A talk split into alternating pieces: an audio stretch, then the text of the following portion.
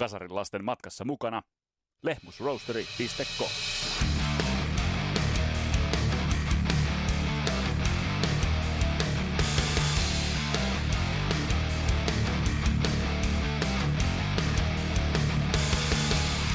Tässä Kasarilapset-podcastin jaksossa puidaan brittibändiä nimeltä Saxon.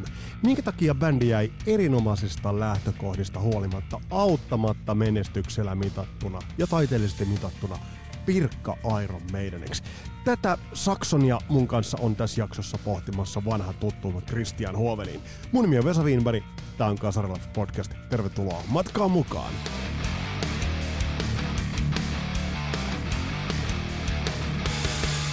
Ja Kasarilapset-podcast toteutetaan kaupallisessa yhteistyössä Suomen parhaan pahtimon Lehmusroasterin kanssa www.lehmusroasteri.com. Käy tsiigaamassa sieltä itsellesi kahvit kuntoon. Se on pitkät illat, pimeät illat tulossa, niin sieltä saa kahvien lisäksi myös teet ja kaakaot, joten sieltä sitten vähän lämmikettä.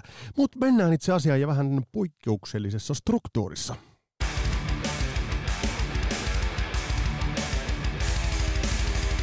Nimittäin puidaan bändiä nimeltä Saxon. Tämä on tosi mielenkiintoinen bändi. Eittämättä kuuluu brittilegendojen ja raskaan rockin legendojen joukkoon. Ja otetaan ihan kohta vieraaksi meidän vanha tuttu Christian Hovelin. Ja käydään vähän Saxonia lävitse, mutta mä otan sitten vielä loppuun ihan oman yhteenvedon, koska käydään nyt vähän bändin historiaa ja bändin taustaa ja bändin musiikillista ilmaisua lävitse. Mutta kuten toi otsikkokin kertoo, niin bändihän on hyvin kaksijakoinen. Kuten mä laitoin tonne meidän Facebookiinkin laitoin Saxonista päivitystä, niin teille tuli aivan helvetistä kommentteja. Se kertoo siitä, että toi resonoi selkeästi johonkin. Mutta fakta kuitenkin on se, että toi bändi jäi piipuun ja toi bändi jäi Pirkka Iron Maideniksi. Judas Priestit, Iron Maidenit ja kumppanit vetivät niin, että Saxon katseli vain perävaloja. Ja tätä pohditaan tässä jaksossa ja loppuun mä vielä hieman niputan tota bändiä ja niitä bändin ominaisuuksia, jotka tämän aiheuttivat. Mutta nyt on aika ottaa itse asiassa vieraaksi Christian Hovelin ja kysyä, että voiko jollain tavalla Saxonia, tai Jacksonia, niin kuin sitä kaverini tuolla Kotkan Karhulan Rauhalassa kutsui, niin voiko sitä jollain tavalla pitää jopa kulttibändinä? Kulttibändi on vähän niin kuin, mä rinnastaisin Saxonin heidän veljinsä, tai tuohon toisen brittiläiseen vähän samantyyppisen niin kuin aseman ollaan bändin Motorheadin. Että mulle niin kuin Saxon ja Motorhead tarkoittaa niin kuin kahta veljestä. Minun mielestä niin kuin heidän niin kuin kahden niin kuin ura menee jotenkin välillä ihan siellä niin kuin lomittain samoilla vuosilla, samoilla, niin kuin, samoilla vesillä. Et mä niin kuin näen sen semmoisena vähän samanlaisena, että heidän puurtaminen, yli 40 vuotta kestänyt puurtaminen, ja jos Motorhead olisi vielä olemassa, niin varmaan se on hyvin samankaltainen. Mulla on niin kuin, mä näen sen semmoisena niin kuin brittijäärinä, mitkä on ainakin hengenheimolaisia. Molemmilla on semmoinen samanlainen kaari vähän tiettyjen asioiden suhteen. Et mä pidän niinku sitä kyllä ihan niinku hyvänä juttuna, että heidän niinku Saxon on sellainen, minusta ainakin semmoinen oman tien kulkija, mitä mä kunnioitan hirveästi, ja varmasti monet fanit ja ihmiset kunnioittaa niinku samasta syystä. Siksi mainitsin Motorheadin tähän, koska se on minusta niin tärkeä. Siellä toki varmasti tulee esille tässä meidän juttuus muutakin. Kyllä, kyllä. Ja jos Saxonin kuitenkin ajatellaan, niin se todella, kuten sanoit, se mainitaan lukuisat bändit mainitsevat sen esikuvakseen ja vaikuttajakseen. Ja me tullaan taas tähän 70-luvun loppuun, kun alkoi tapahtua esimerkiksi Briteissä varsinkin, mutta myös muualla, mutta Briteissä alkoi tapahtua. Saxon tulee kuitenkin, ei tule Lontoosta, tulee Barnsleysta, tulee vähän niin kuin toisaalta. Eikö Saxonkin tullut aika hyvällä ajatuksella punkin jälkihöyryille ja siinä vaiheessa, kun alettiin laittaa farkkua ja nahkaa päälle? Mitä sä osaat kertoa tuosta Saxonin ihan varhaisesta taipaleesta? No sen verran, että siinä alkuperäisen niin kun Saxonin nimi oli mun mielestä ensiksi SOD, ei varmaan tarkoita tätä Stump Group, mutta vaikka se kun sanoi, että Devilko se nyt olikaan, ja siihen kokoonpanoon silloin kuului tämä niin sanottu classic line-up, mistä ainakin niin kuin, Steve Dawson, olisiko ollut Pete Gill ja Paul Quinn ainakin, ja sitten myöhemmin siihen lyöttäytyi Graham Oliver, ja sitten joku laulaja, mikä oli huono heidän mielestään eikä pärjännyt siinä. Ja sitten se voi olla, että siinä oli kahden kitarista. Mulla oli joku sellainen mielikuva, että se bändi on kumminkin vähän samoista lähtökohdista lähtenyt kuin, että tuli meidän, ei Motorhead, vaan toi mistä olette keskustellut, Priestin alku, että on monenlaista kokeiltu ja monenlaisia kokoonpanoja. Sitten löytää Biff Buffordin siihen, mikä on alun perin soittaa bassoa siinä bändissä. Ja on vähän semmoinen aluksi epävarma keulakuva, ei uskos kyllä myöhemmin, mutta on ollut alkuun sellainen kaveri, mikä niin kuin vähän ei halusi niin paljon olla esillä ja sitten ottaa sen basson haltuun. Ja ilmeisesti hän on soittanut muitakin instrumentteja, mutta basistina lähtee siihen sanotaan vitsiin, mikä sitten myöhemmin on tämän pre-saksonin niin kuin alkuaste. Ja sieltä ne tahkoo sitä samaa. Ja sitten itse asiassa, anteeksi, mä unohdin sanoa Iron Maidenin, koska meidän historiaan yllättyy niin kuin yllättävän pitkälle sinne 70-luvun puolen välin hujakoille, jos nyt väärin tätä olet ymmärtänyt. Niin tavallaan kyllähän ne siellä, niin kuin, kyllä ne keskenään on takuulla jollain tavalla toisiaan niin kuin tiedostaneet, että täällä on näitä meidän hyviä virkaveljejä, mitkä niin kuin haluaa tehdä tätä asiaa vähän eri tavalla, ja me ollaan vähän nuorempia kuin nämä bändit, missä niin liikutaan Led Zeppelin, Uriah Heep, Nazareth, Deep Purple, Black Sabbath, se porukka, mikä tätä hommaa niin rupeaa työstämään brittiläistä uuden aallon metalliin, niin se on vähän nuorempaa ja ne haluaa sitten kapinoida. Punko siinä on muuten hirveän hyvä linkki, koska se on tosi tärkeä. Se on itse asiassa varmaan yksi tärkeimpiä linkkejä, että jos miettii, että miten niin tuo heavy metal on syntynyt ja myöhemmin nämä muut genret niin 80-luvulla, niin kyllähän se on niin kuin paljon tärkeämpi kuin proge tai joku jazz tai blues tai joku tämmöinen. Se oli niinku semmoinen kapinan osoitusväylä, mikä niinku osui niinku tosi oikeaan maaliin oikeaan aikaan. Ja Saxon oli siinä kyllä ihan niinku ehdottomia pioneereja. On. Kun kuuntelee, itse asiassa mielenkiintoista on kuunnella Saxonin ekaa levyä. Ja sitten kun vertaa sitä Maidenin ekaan levyyn, niin tuossa Saxonissa soi paljon enemmän semmoinen boogie-pohja, kun sitten taas Maidenissä soi ja kuulee sen kadun ja sen huomattavasti raaemmin kuulee sen punkin vaikutuksen. Mutta Saxon teki levytyssopimuksen ranskalaisen Carrere-levyyhtiön kanssa. Ja tässä kohtaa, kun nyt tätä tehtäisiin, ei ole mikään salaisuus, että Saxon jäi Maidenin ja Priestin suosiossa aika paljon taakse. Samaan aikaan Maiden tekee jo tuossa vaiheessa levytyssopimuksen Emin kanssa. Miten sä näet tuon alkuvaiheen? Levyt kuitenkin, mitä Saxon alkoi tekemään, niin aika kovalla tahdilla ja aika sellaista tasalaatusta levyähän sieltä alkoi tulemaan. No, kyllä mä nostaisin tämän tietysti sen, että levy myöhemminhän tämä Carrere on Emille myyty. Että tavallaan nehän on Emi-julkaisuja tietyllä tavalla kuitenkin IMAilla, mutta se oli niinku tämmöinen, siihen aikaan tytäryhtiöitä oli ihan valtavasti ja oli niinku sille levyyhtiölle kuuluu vaikka kuinka monta muuta tämmöistä alalevyyhtiöä.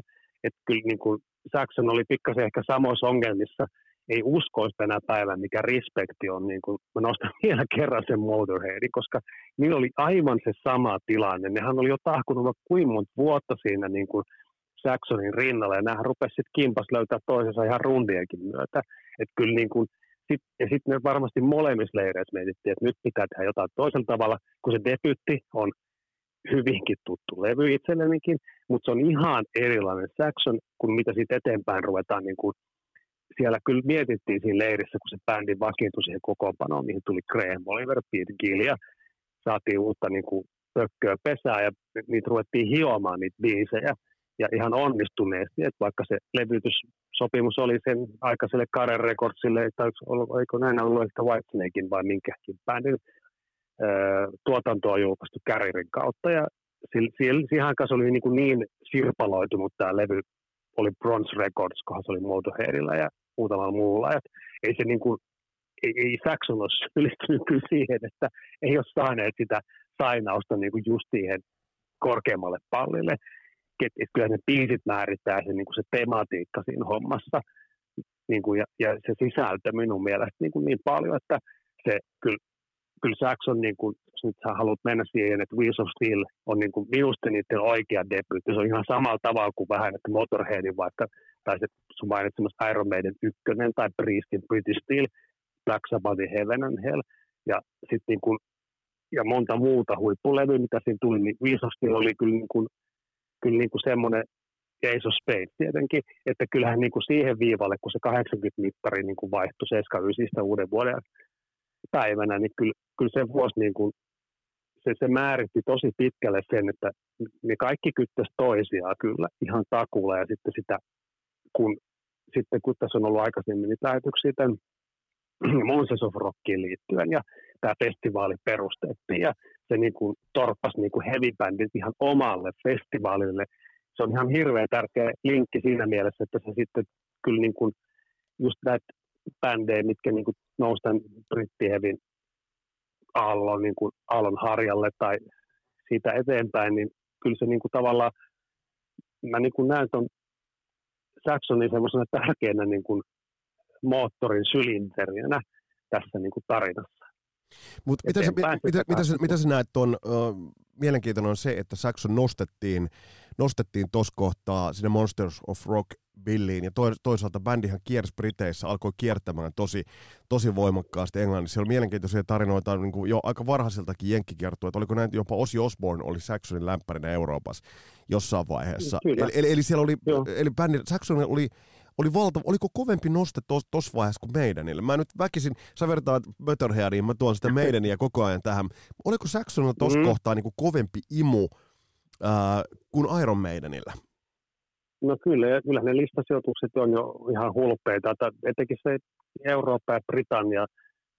Ja Eurooppa löysi niin kuin keski-eurooppalaiset, ne suomalaiset, skandinaavit löydettiin Saxon aika nopeasti. Myöskin tämä ei ole pelkästään mikä tämmöinen, niin että olet nyt Englannissa, mutta ne niin löysivät sen kotimaan itse asiassa paljon tehokkaammin kuin moni muu siellä niin kuin sen ajan niin kuin uusi aloittaja. Nyt mä en laske nyt sen verran, mutta tästä pitää tiputtaa tämä Judas Priest ja Motörhead pois, koska ne oli jo jonkun verran treenanneet jo 5-6 vuotta sitä breikkaamista niin kuin, ja levyttäneetkin ja hioneet sitä tyyliä vähän kauemmin. Ja Black Sabbath ja kaikki muutkin, nehän osasi tulla siihen niin kuin tästä. Tämä on hirveän hyvä, kun nämä niin mun mielestä linkittyy kaikki moniin niin kuin tämmöisiin aiheisiin, missä niin kuin ollaan pyöritty. Niin kyllähän se, niin kuin se Saxonkin tuli siihen niin kuin, ihan oikeaan saumaan, mutta eihän sitä saumaa varmaan miettineet silleen, niin kuin, että nyt meidän pitää päästä johonkin saumaan. Me halutaan vaan breikata meidän omalla musiikilla. Että heidän alkuaikojen imagokin on niin kuin silleen, tässä sen verran, kun on tätä tilaa levitellä näitä levyjä, ja tähän näkee tästä levyyn kansien. No otetaan tuo debyytti pois, mutta niin kuin se on silloin ollut provosoiva ja myyvä kansi, tuo Conan Barbar-juttu, mutta niin kuin, että sitten kun ne löysi sen Eaglein, sen kotkan siihen, ja ne kaikki prätkäjutut ja nahkat ja niitti, että sehän oli alun perin niin kuin tämmöinen vähän niin kuin biker-bändi mun mielestä, kun sä puhut siitä puukiasta, että sen itse asiassa ne löysi ihan itselleen semmoisen niin kuin hyvän imago, millä tuli semmoinen katuuskottavuus ja semmoinen, että kovat jatket on tässä bändissä. Ja sehän sopi hyvin. Mitä sä sanoit tuosta, jos ajatellaan sen debyytin jälkeen, ajatellaan Wheels of Steel 80, Strong Arm of the Law 80, Denim and Leather 81.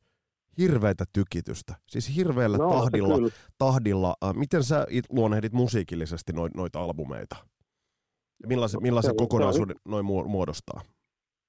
No, Saxonin edelleenkin keikkasetissa varmaan pyörii niin kuin, tosi paljon näitä kolmen mainitsemassa levyn biisistä on niin kuin se runko siihen Saxonin. Saxon on itselleen niin kuin oma semmoisen minusta tunnistettavan tyylin, tunnistettavan taas tämmöisen 2 kitaraa, rummut, basso, pelkkä laulaja keulilla. Tämmöisen niin kuin hyviä sävellyksiä, hyvä kokoonpano.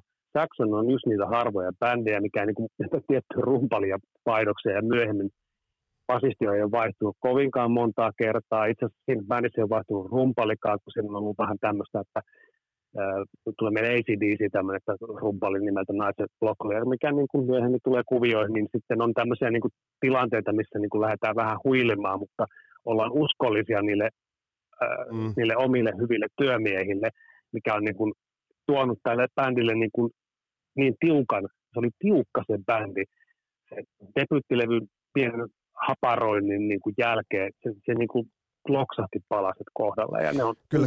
Niin heavy metallin semmoisia kulmakiviä. Se nimenomaan bändi ei yrittänyt olla mikään hard rock bändi eikä mikään niin kuin progressiivinen tai ei ollut Hammondeja. he teki sen ihan selväksi, että Saxon on metal, heavy metal. Thunder. Se on mielenkiintoista, jos ajatellaan nyt vaikka biisiä Dallas 1 PM, niin on mielenkiintoista, että miten paljon Judas Priestin kundit ovat kuunnelleet sitä, kun ovat tehneet You Got Another Thing Coming. Siinä on aika paljon, siinä on aika paljon samankaltaisuuksia, jos sä mietit tavallaan, miten se biisi lähtee.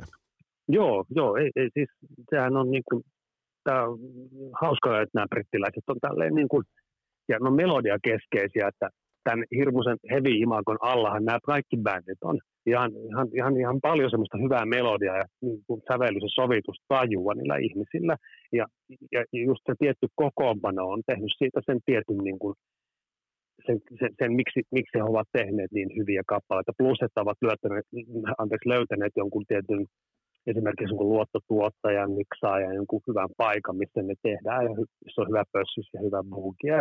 Sitten jotenkin mä näen sen tällaisena tilanteena, ja sitten se semmoinen, että kaikki ruokkii, niin kuin, tai kilpailu ruokkii toisiaan, että ihan järjetön levytys kiertuu, että tahti.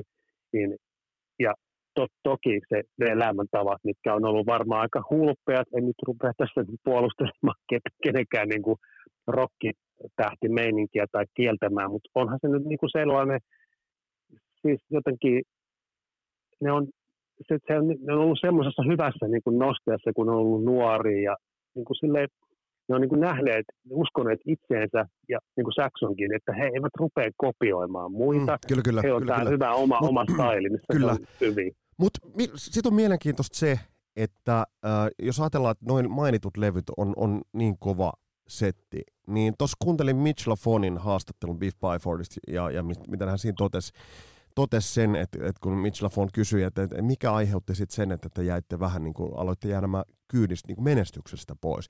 Biff Byford sanoi, että heillä oli liikaa jeesmiehiä ympärillään ja viittasi esimerkiksi Maideniin.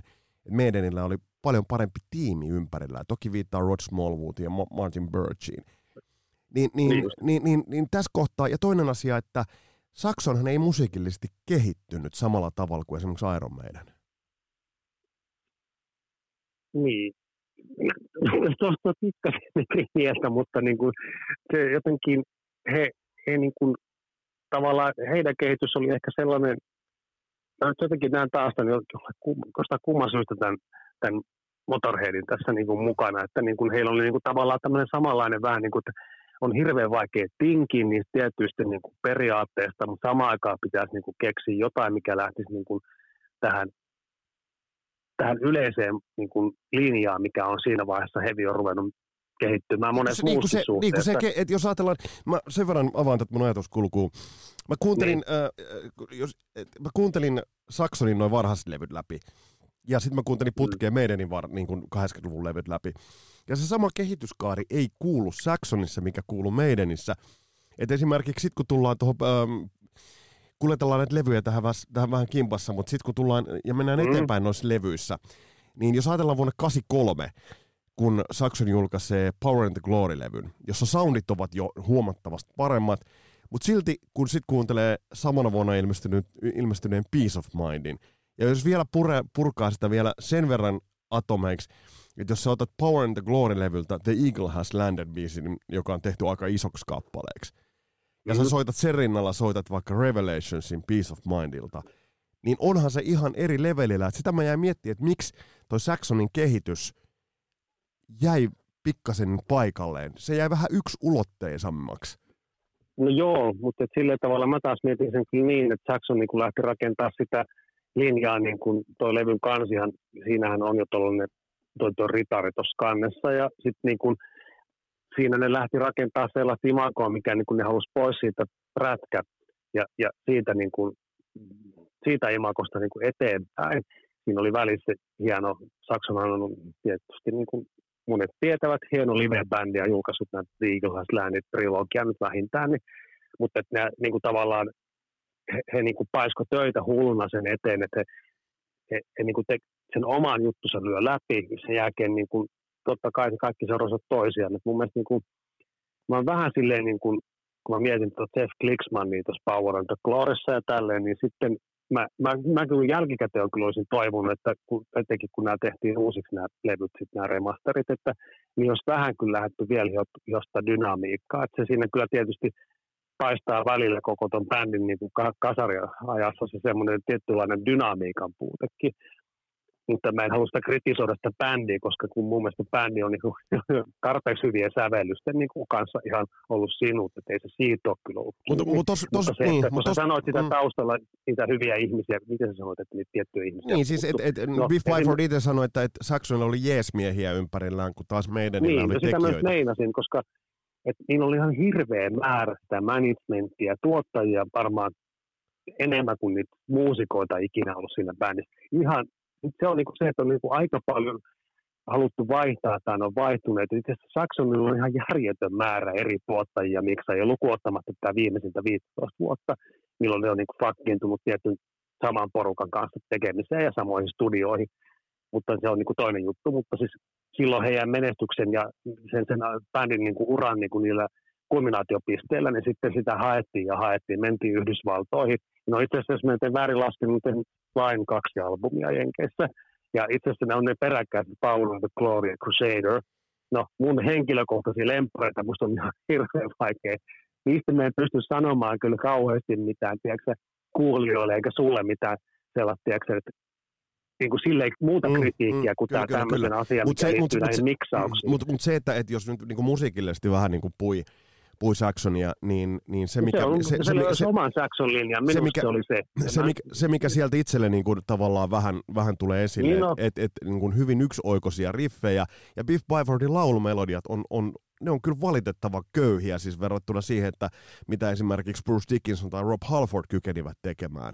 Et se on tinkimätöntä ja se on varmasti niin kuin heidän mieleen hyvää, mutta jos tuossa kohtaa niin kuin mä itse jäin kaipaamaan, ja se on sama juttu, mihin kasarilla aikoinaan kiinnitin huomiota, että se ei tuo sitä niin kuin musiikillista variaatiota ja niitä niin kuin koukuttavuuksia samalla tavalla. Mutta uskollisen yleisönhän bändi tuntui löytävän ainakin Euroopassa. No kyllä, se on niin kuin silleen, että kyllä ne saa myöskin sitä rakoa sitten tähän joka suuntaan. Unohdetaan nyt Japania eikä Yhdysvaltoja eikä muutamia muita sivumantereita. Että kyllähän niin kuin, ja se semmoinen niin kuin tietynlainen, ne myöhemmin oppi hyväksymään sen, että missä ne niin kuin, missä suosiossa niin kuin ne on ja missä. Tähän tulee meille Manowar. Itse asiassa se on myös semmoinen, minkä mä haluan heittää. Tähän niin kuin, heidänkin kaari on vähän semmoinen samanlainen niin kuin siitä lähtökohdista, niin kun lähdetään ja sitten mennään ylös ja alas ja vaihdetaan levyyhtiöitä ja kaikki vaihtuu tuottajat koko aika ja vaihtuu ne tietyt kuviot ja yritetään saada sitä uskottavuutta suuntaan ja toiseen, että yritetään kompromissi pitää on tehty, niin tehdään tietty aika, mutta sitten kyllästytään, koska huomataan, että nämä kompromissit ei auta, että mä mietin, kun mä katsoin semmoisia promokuvia bändeistä vuonna vaikka 86 tai 85, joka ikinen bändi on meikattu, laitettu hiukset, kaikilla on samantyyppiset kostyymit, jos puhutaan tämän vanhan koulukunnan bändien promokuvista, paitsi Motorhead tai Judas Priest, mutta siis niilläkin on se oma, semmoinen, minkä ne on niin saanut lukittua itselleen tavallaan. Mutta niin suuri osa bändeistä, niin sehän rupeaa jo myöskin niin sille, että kyllä sehän näkee jo niistä ihan pelkästään, kun sä katsot yhtyeiden niin promokuvia, niin kyllähän kaikki lähti vähän katsomaan, niin kuin, että nyt tällä konseptilla voitaisiin päästä eteenpäin, jos me oikein yritetään. Ja siinä on tehty niitä kompromisseja, ja Saxon on tietysti valitettavasti vaikka niin hienoja levyjä, niin kuin, kyllä mä nostan niin kuin sen kolmikon, millä ne lähti niin kuin tekemään niitä, sitä nousua, missä on Tower of the Glory, Crusader ja toi Innocence is no Excuse, niin siinä niin kuin yrityksen puutteeseen ei nyt voinut jäädä missään tapauksessa. Varmasti ovat yrittäneet, siitä ei ole kyse, mutta miten hei tuo imagopuoli? Kun mä katsoin nyt esimerkiksi, tämä taisi olla Dortmundista vuodelta 82, niin kyllä mulla tuli, ja mä muistan, kun silloin junnunakin siihen kiinnitti huomiota, että toi bändin imago, eihän sitä ollut miettinyt kukaan. Yhdellä on niinku semmoinen aurinkolippa ja sitten niin yhdellä on sellainen rekkakuskilippis ja haalarit päällä. Toihan oli nolon näköinen bändi jo silloin. Mutta sehän oli vähän tämmöinen Village People. Eihän se nyt hevin tämmöinen. Ei siis mitään, hyvä roolileikki. En mä itse kirjoittanut mitään huolta. Nyt mulla täytyy pyytää sitä anteeksi, kun mulla on ollut se saatana julisten vuodelta 82 vai mikä, missä ne on jossakin. Siinä ne oli kyllä pukeutunut ihan asiallisesti, mutta mulla oli se sängyn vieressä Saxonin juliste, mikä on The Eagle Has Landed -kiertueelta, mutta en tiedä, musta se oli semmoinen, että Paul Queenhan on ollut aina kalju, ja silloin on ollut joku, mä nyt en muista mihin se nyt liittyy, että hän on käyttänyt perukkeja ja vaikka mitä, ja myöskin yhtäkkiä Steve Dawsonkin tämmöinen, että sattui olemaan tuommoista kaksi pääsi kaljumiestä nuorena jo kaljuuntunutta kaveria bändissä ja tämä viiksihomma, mä en nyt jaksa tämmöiseen takertua. Mutta tavallaan nämä on tohon aikaan, ne oli tärkeitä juttuja. He olivat omia itsenään kyllä itse asiassa, paitsi ehkä Biff Byford halusi nostaa sen oman keulakuvapresenssin vähän muulle levelille, että hän on vähän niin kuin yrittää tässä olla niissä spandeksessään niitä ja panostöissään ja tietyllä tavalla niin kuin laitetussa pitkässä tukassaan, että kyllähän se, niin kuin se imagojuttu oli, kyllähän se oli harkittua tai harkitsematonta, kyllä muillakin bändeillä, että ei se niin kuin, ei Sakson syyllisty siihen niin kuin tommoisen sekalaisen sakin niin kuin lavalla olemiseen, että ehkä hän aluksi ainakin ajatteli sen niin, että kun niitä itsekin on katsonut, että he on niin kuin tälleen niin kuin, he lähtevät omissa kledjuissaan, mistä hän olisi joka tapauksessa himassa, ne ei ole pieruverkkareissa esiin varmaan kotonakaan. Että ne on aamusta iltaan niissä samoissa paskasissa farkuissa ja niittityössä ja siihen aikaan niin, ainakin. Mutta se just totakin liveä katsoa, niin just alkaa niinku pyöriä mielessä se, että tiedetään se, että niinku eri bändeillä on ollut todella tiukkoja managereita ja managementteja. Musta vähän tuntuu, että tohon aikaan niin just tämä Biff Byfordin lausumus siitä, että heillä oli jeesmiä ympärillään, niin onko tuon bändin perään kukaan itse asiassa katsonut silloin? Et jos ajatellaan, tuottajat ovat vaihtuneet, tuo imago on ollut tollainen.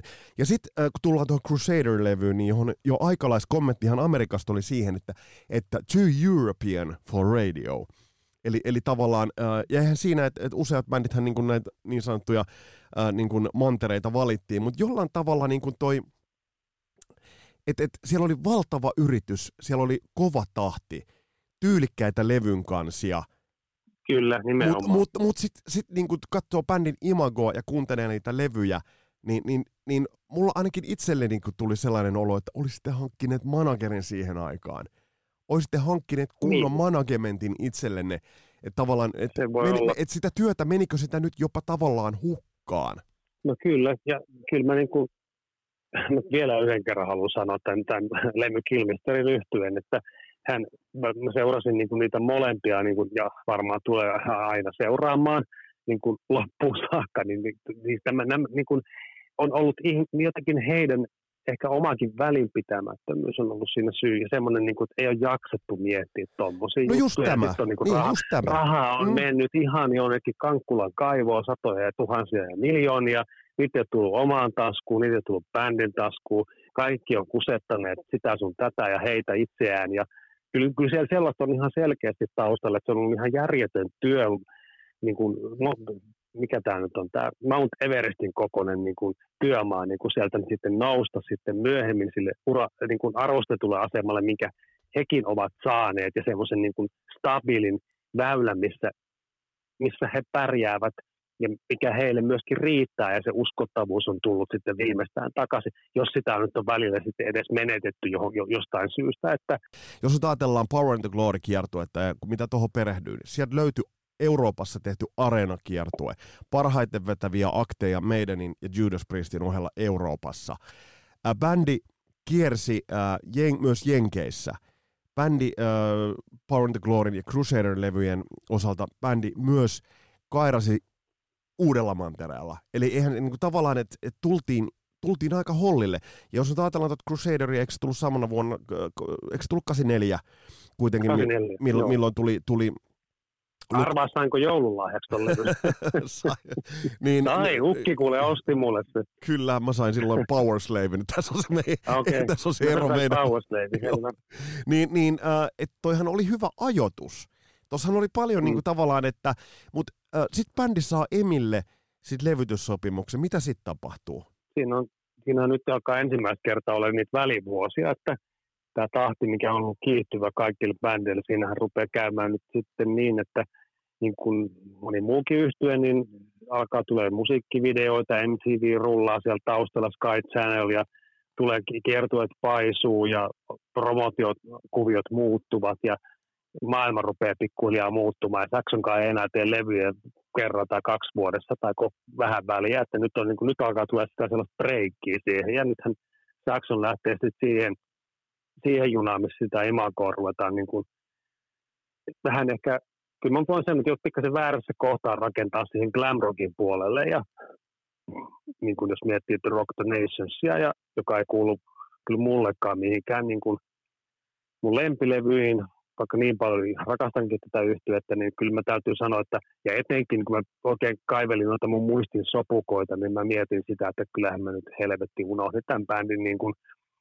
hetkeksi aika moneksi vuodeksi silleen, niin kuin, että nyt ei kyllä nyt pysty. Että oli ihan hapokasta, niin kuin tämä kliseinen juttu on. Niin mutta sitten kyllä mä silti yritin, että kyllä mä niin kuin lainasin joltain mun frendit tämän levyn, ja sitten jotenkin se yleinen linja oli vähän silleen, että vähän niin kuin kaveripiirissä, että joo, että ei tätä kyllä nyt oikein niin kuin, että nämä on niin kuin aika naurettavia, että eikö nyt pari levyä sitten ollut vielä ihan tosi kovin jätkiä, ja ihan mielettömiä. Että se pudotus oli minusta niin kuin liian kova, ja siinä oli taas sitä tuottajavaihtumista, ja nyt oli saanut jo Steve Dawson kenkääkin, ja, tai oliko hän lähtenyt siitä bändistä, ja siellä oli rivit vähän niin kuin rakoilee, mutta Biff Bufford ja loppupäin ei nyt uskoneet siihen, että tässä varmasti pärjätään tänä vuonna, niin kuin me noustaan tähän, kyllä tähän A-liigaan muidenkin kanssa, tai vaikka seuraavana vuonna, että kyllähän siinä niin kuin alkoi olla vähän jo semmoinen väkisin yrittämisen maku, että kyllähän niin kuin siinä mielessä näkyy, on pystynyt niin tuolla lailla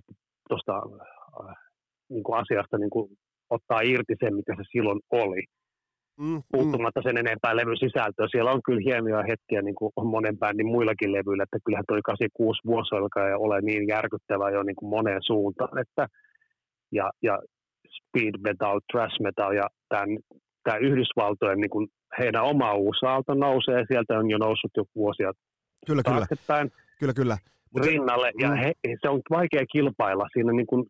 Siinä markkinamiehet käy niin kuin sellaista kaksinkamppailua, että mitä tällä nuorisolle tuputetaan, tätä tuperattua ja pulerattua ja hyvin tuotettua, hyvän näköistä kaveria, vai toinen suunta on niin kuin se, missä ne tennareissa ja farkkuliiveissä ja nahkatakeissa speed-metallia tekevät tyypit. Mutta se ei ole ihan noinkaan yksiselitteinen. Et mä just mietin sitä, että tavallaan Saxon lähti reivaamaan linjaansa, mutta lähtikö pikkasen liian myöhässä, kuten tuossa Judas Priest-jaksossakin todettiin, että Judas Priest on itse asiassa koko ajan niin kuin tehnyt urallaan oikeita valintoja, että tavallaan et reivannut niin kuin, vähän etukäteen jo osannut reivata. Meidän on tehnyt sen ehkä vähän hienovaraisemmin, mutta tehnyt sen kuitenkin. Saxon tuli aika pitkään sillä niin kuin junttalinjallaan, ja sitten kun he lähtivät tekemään niin kuin muutosta kohti tuollaista populaarimpaa suuntaa, oliko se liian myöhään? Ja sitten vielä on sanottava se tuosta Crusaderista, että onhan sekin myynyt yli 2 miljoonaa kappaletta. Että kyllähän, tässähän ei puhuta nyt kuitenkaan mistään epäonnistumisesta, mutta se kysymys on nimenomaan just siitä, että mitä kaikkea muuta tämä vielä olisi voinut olla. No se onkin sellainen kysymys, mitä niin kuin en mä tiedä, kun sitten, niin kuin mä äsken sen takia mulla oli toi palopuha siitä, että mitä kaikkea muuta tuli, niin kiinnostuksethan meni ihmisillä niin moneen muuhun suuntaan. Ei ollutkaan enää vaan niitä 2 tai 3 tyylisuuntaa tai sitä tiettyä vähän määrää niitä bändejä. Tietenkin jos puhutaan vaan tästä meistä heavy-rockareista ja heavy-musiikin seuraajista. Toki niin kuin kaikki bändithän yritti saada kaikkia kuulijoita. Piti saada ne tytöt ja popparit ja diskohileetkin niin kuin dikkaamaan sitä sun musiikkia. Eikö se nyt ollut myös semmoinen ajatus niillä bosseilla, ketkä pyöritti tätä rulettia, että kyllähän no kaikki pitää saada kaikille kaupoituksia, kun oli videot olemassa ja just MTV ja kaikki se semmoinen sen ajan kehitys, mikä silloin tuli, niin tietysti en mä mitenkään kiellä, että Saxon niin kuin jos miettii niin kuin vaikka Turbo siinä rinnalla tai Somewhere in Time, vaikka nyt näistä 3 Motorhead, August, Matron ja näin, niin kyllähän niin kuin mikä tahansa, niin kyllähän Rock the Nations hävii niille mennen tullen, että ei se, niin kuin se, mutta eihän siihen Saxon kyllä kaatunut, että ne epäonnistui niin kuin tietyllä tavalla, ne rupesi luovia sitten semmoisilla markkinoilla, mitkä heille niin kuin riitti, että siinä niin kuin tavallaan musta Destiny-levyn mennessä vielä vähän lähdettiin silottelemaan vielä enemmän sitä. Joo, ja silloin ja mä muistan itselläkin tuli silloin vielä mieleen, että vieläkö se bändi niin kuin sieltä tulee. Ja sinällään nyt voidaan todeta, että bändihän on edelleen toiminnassa, niin kuin kaikki veteraanibändit ovat edelleen toiminnassa. Mutta just nimenomaan tämä näin, että kun tosiaan käykää tsekkaa se Mitch LaFonin haastattelu, missä todetaan, että bändi on tehnyt yli 40 vuoden uran, ansaitsee vilpittömän hatunnoston, mutta niin kuin mitä Biff Byford itsekin toteaa, että heitä liian monet pääsivät heitä kusettamaan. managementtipuolella ja levyyhtiön vaihdoksissa, että heillä niinku tavallaan lähti sitä pohjaa pois, ja se on aika sääli.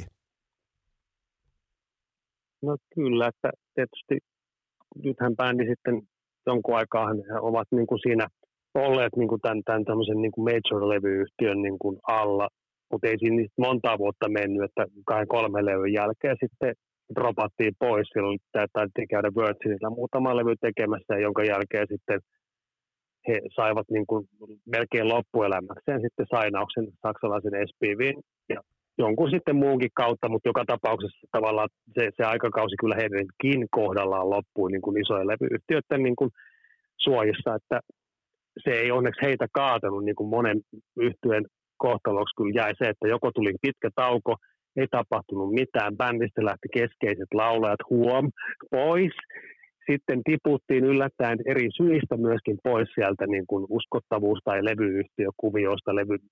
Siis tämähän ei ole vaan Saxonin niin kuin juttu, että miksi heille kävi näin.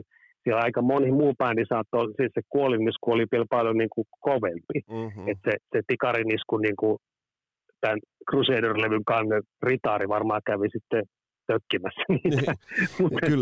Kyllä. Mutta Kristian, kun tähän loppuun otetaan semmoinen, otetaan kiinni sellainen toteama. Mä mainitsin jotain Live Rock Pop Dortmundista vuodelta 82. Ja mulla on ollut suuria tuskia katsoa tot läpi. Kun saatat kun saatat tosta leikkauksen, onko se nyt vuoden 2019 Vakkenin keikkaan? Ja kun bändi tulee lavalle. Miten musta tuntuu siltä, että nyt se bändi näyttää uskottavammalta, kun se näytti tuolloin vuonna 82? Totta kai siinä on maileja alla, kokoonpano on vaihtunut, mutta jotenkin mä jäin hyvin hämmentyneeseen mielentilaan, kun mä näitä kahta liveä verrannut. Ja nyt kun he vetävät täydelle Vakkenille jotain Crusaderia, niin kyllä mä siinä kohtaa ajattelin, että ei jumalauta. Nyt toi näyttää niinku tavallaan se senioriteetti, se kaikki. He ovat vanhempia miehiä ja näin. Mutta nyt se näytti uskottavammalta. No kyllähän se on, siis bändin itsekin en ole nähnyt heitä koskaan silloin, kun olisi tietysti pitänyt 80-luvulla, mutta eihän kyllä käynyt valitettavasti kovin monta kertaa täällä Suomessakaan, jos kävi ja kun kävivät, niin ei ikä tai joku muu sitten riittänyt, tai sitten olisi kyllästymishommat, nyt ei tämä enää kiinnosta. Ja myöhemmin olen nähnyt heidät kyllä sitten useankin kerran, nimenomaan siellä Vakkeniskin, ja tämä Suomessa tietysti, että kyllähän bändi, niin kuin, ja nimenomaanhan tämä, niin kuin tämä parantuminen heidän niin kuin presenssissään ja niin kuin kokoonpanon tiukkeneminen kyllä oli nimenomaan tämän kokoonpanovaihdosten myötä, kun nämä muutamat vanhat jäärät, ketkä sitten saivat lopulta lähteä, olisiko 90-luvulla ollut, että kyllähän se niin kuin sen jälkeen, kun mä sitten olen sitä bändiä nähnyt, niin on se ollut todella tiukka, se on ollut hyvinkin erilaismainen nyt Tavastialla ja Vakkenissa, ja en ikinä ollut pettynyt Saxonin livekuntoon, että onhan ne niin kuin no viimeiset parikymmentä vuotta niin kun tehneet kyllä niin kun ihan järjettömää hyvää työtä heavy metallin eteen.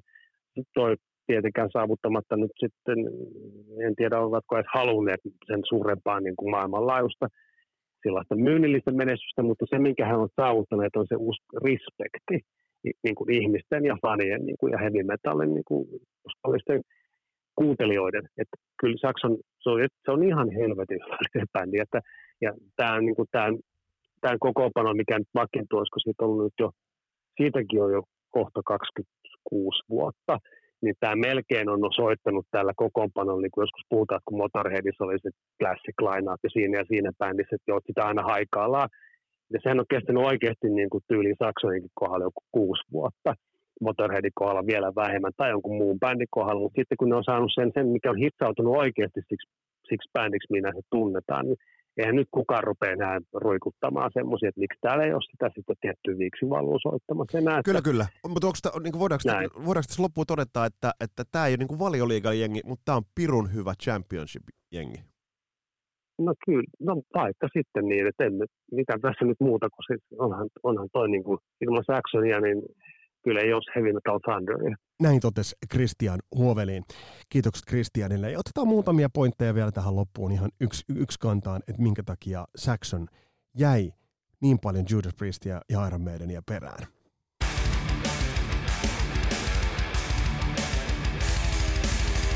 kuten tuossa äsken todettiin, niin kehitystä ei tapahtunut riittävästi. Bändi tuli sellaiseen ajankohtaan esille, että jos tuolloin vaikka Leivänpahdin olisi julkaissut Raskaan rokin levyn, niin siitä olisi tullut legenda.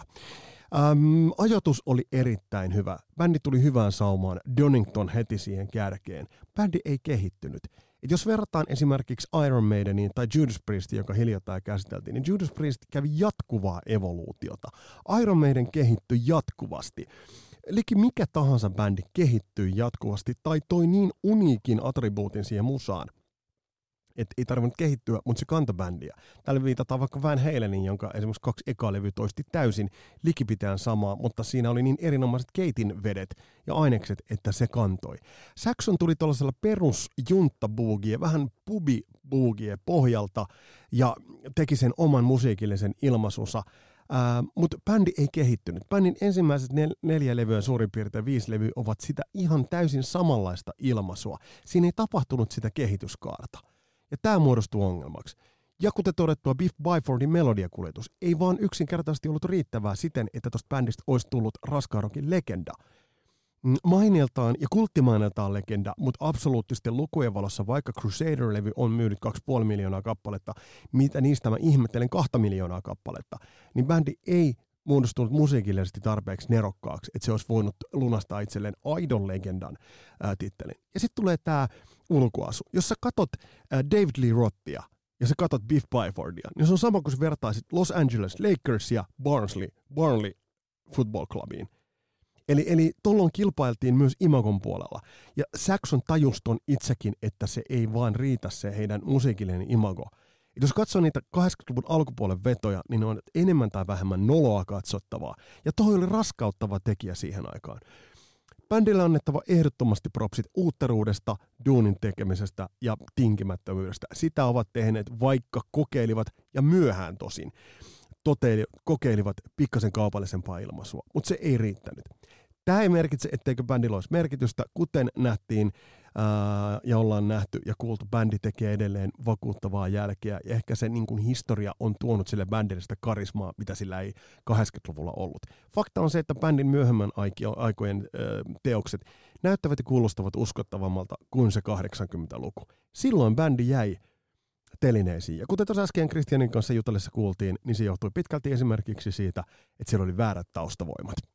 Tässä oli tämänkertainen Kasarilapset-podcastin jakso.